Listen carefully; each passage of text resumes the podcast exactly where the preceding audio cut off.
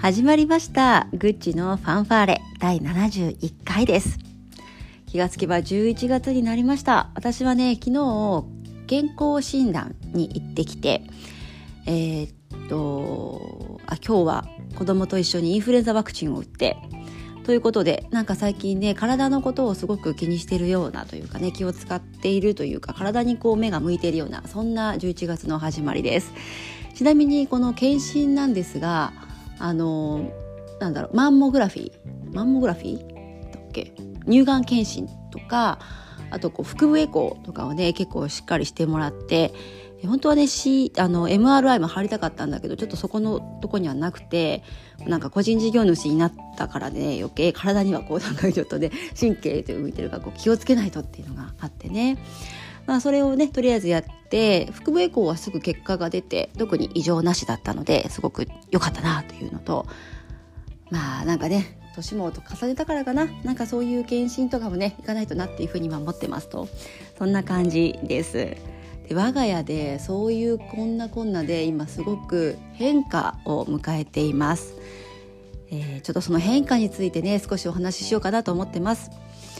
我が家はですね家を売却することに決めました。うんなんでそんなことになったかっていうと決して離婚とかではないですよ。夫婦は仲良しでやっておりますと家族4人でやってまして今東京の山手線からね徒歩56分のところに家をマンションを、えーと、中古で4年5年前に買ったんですね。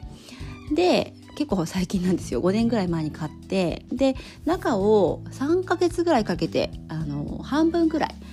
えリノベーションをしたんですね。もともとは3 5 6年の築マンションなんで結構古いんですけどもう中のやつ全部ぶち抜いてあの壁とかも取っ払ってででっかいキッチンボンって作ってでっかい本棚ボンって作ったっていうちっちゃい部屋ながらキッチンと本棚だけだけがやたら閉めてるっていうね。そういうあの私たちのこうこだわりというか好きなところだけを凝縮したような部屋を作ったんですね。でですよ私たちは親が熊本と福岡にいますと。さあありそうな話でしょう？夫は長男なんですね。3人兄弟の長男私は福岡出身の次女なんかねもうこの時代令和の時代にこの長男やら次女やらね家の問題ってなさそうな気はしてましたがまあそんなわけはやっぱりない。うん。なので、まあ、いつかは熊本に帰らないといけないなっていうのは結婚した時から思ってました。なんならもう付き合う時から思ってました。なのでいつかは、えー、夫の実家のねそばに住むのかなというのがまずあって今そのタイミングなのかもしれないというところが一つもう一つが子どもの環境教育環境ですね、まあ、大前提に、まあ、我々の出身地が九州であるということがあって地方で育っているんですね。で東京に来て約10年ちょっと、えー、経ってますがさてこのままこのねこの東京のど真ん中で子供を育ててっていいのかなと、うん、っていうこう答えのない回あの問いをねずっと持ってきていましておそらくここで育てば中学校、まあ、小学校ぐらいからね受験して中学校どっか私立に入ってでトントンまあトントンといかない可能性多いんだけどまあなんとなくそういう方向に行くのかなっていう想像ができるんですね。休日はまあ電車に乗って観光地観光地じゃないか、まあ、今だと公園に行ったりとか、まあ、もうちょっと大きくなれば一緒に表参道行ってカフェ行ったりとかそういうことをするんでしょう。でうちの夫はねあの大自然というかその後普通に山とか川とかで育ってるんですよ。虫も大好きだし、うん、生き生き物が大好きで自然とたくさんこう一緒に生きてきたですって。私はね意外とそうではないんですけど。なのでそういうことをねこう味わわせずに大人になっていいのかなっていうのが、まあ、彼の中でずっと問いとしてあるんですね。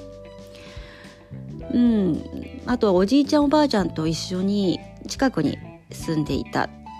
彼はね私はこれまた転勤族だったのでそんなことは全くないんだけれども夫の目線で言うとこう子供たちを都会でおじいちゃんおばあちゃんとも話して家族だけで育てるっていうのにちょっと大きなこうクエスチョンがあったんですよ。うん、ここでコロナでもう何年も2年弱ぐらいお家に実家に帰ってないのでそういうこともあって、えー、これはそろそろうん子どもの教育としても地方であえて暮らすっていうのも一つ選択肢としてありなんじゃないかなっていうのもありました。でもう一個私個人事業主に最近なりまして夫もねあの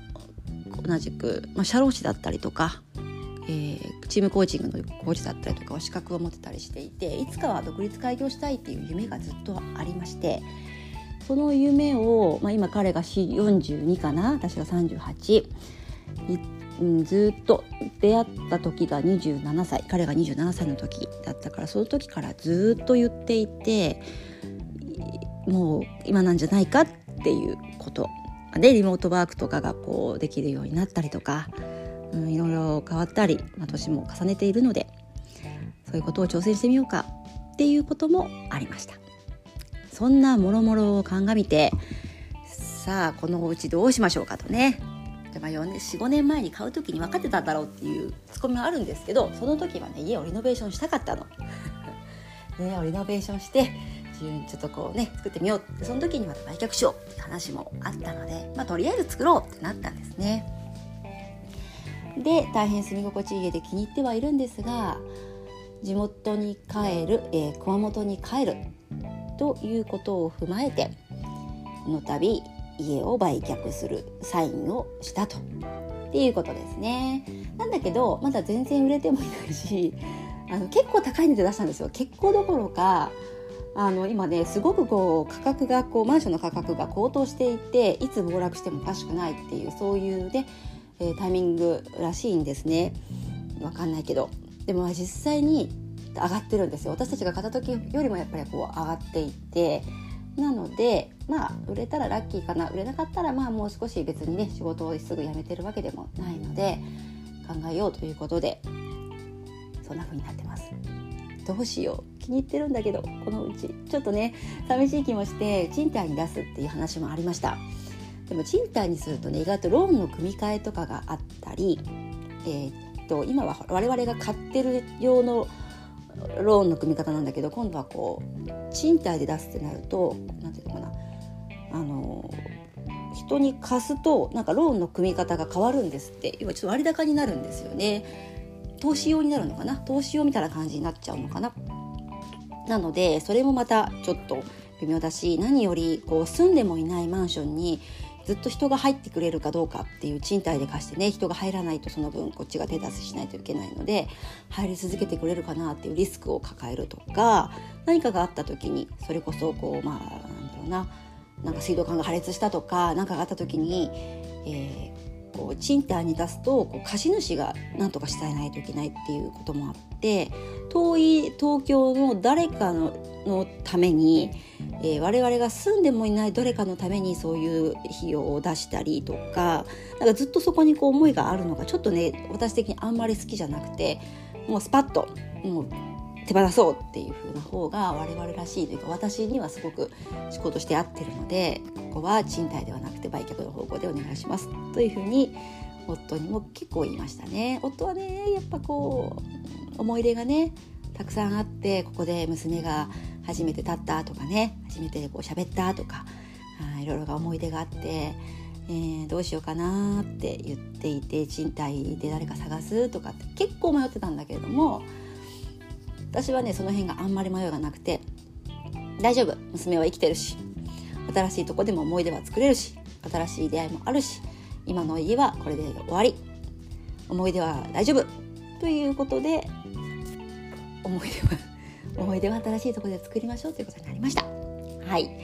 そんなところで家をねあのあさっていや違うな明日か。明日不動産屋さんが来てなんか写真を撮ったりとかねこうするんですって。めちゃめちゃ生活感あふれる感じになっているのでえっ、ー、と片付けないといけません。ていうか物をだいぶ捨てなければなりません。という感じです。はい。なのでお掃除もしますがなんかそんな感じでね新しいものが入ってくるようになのか。違うな。とりあえず捨てる感じかな。まずは物を捨てて、えー、手放してきっと何か新しいものが入ってくるかななんて思いながら、えー、今日も結構ワクワクした気持ちで撮っています。はい。でね実はあのー、YouTube やってみようと思って。面白いでしょ？あのねなんかいろんなことをこうやってみたい私としては。そういうラジオも面白いし YouTube もやってみたいなと思ってやってみたいコンテンツがあってね、えー、どうなるか分かりませんがやってみようと思っています。なので撮ってみます。はい。ということで今日はおしまいです。ありがとう。バイバイ。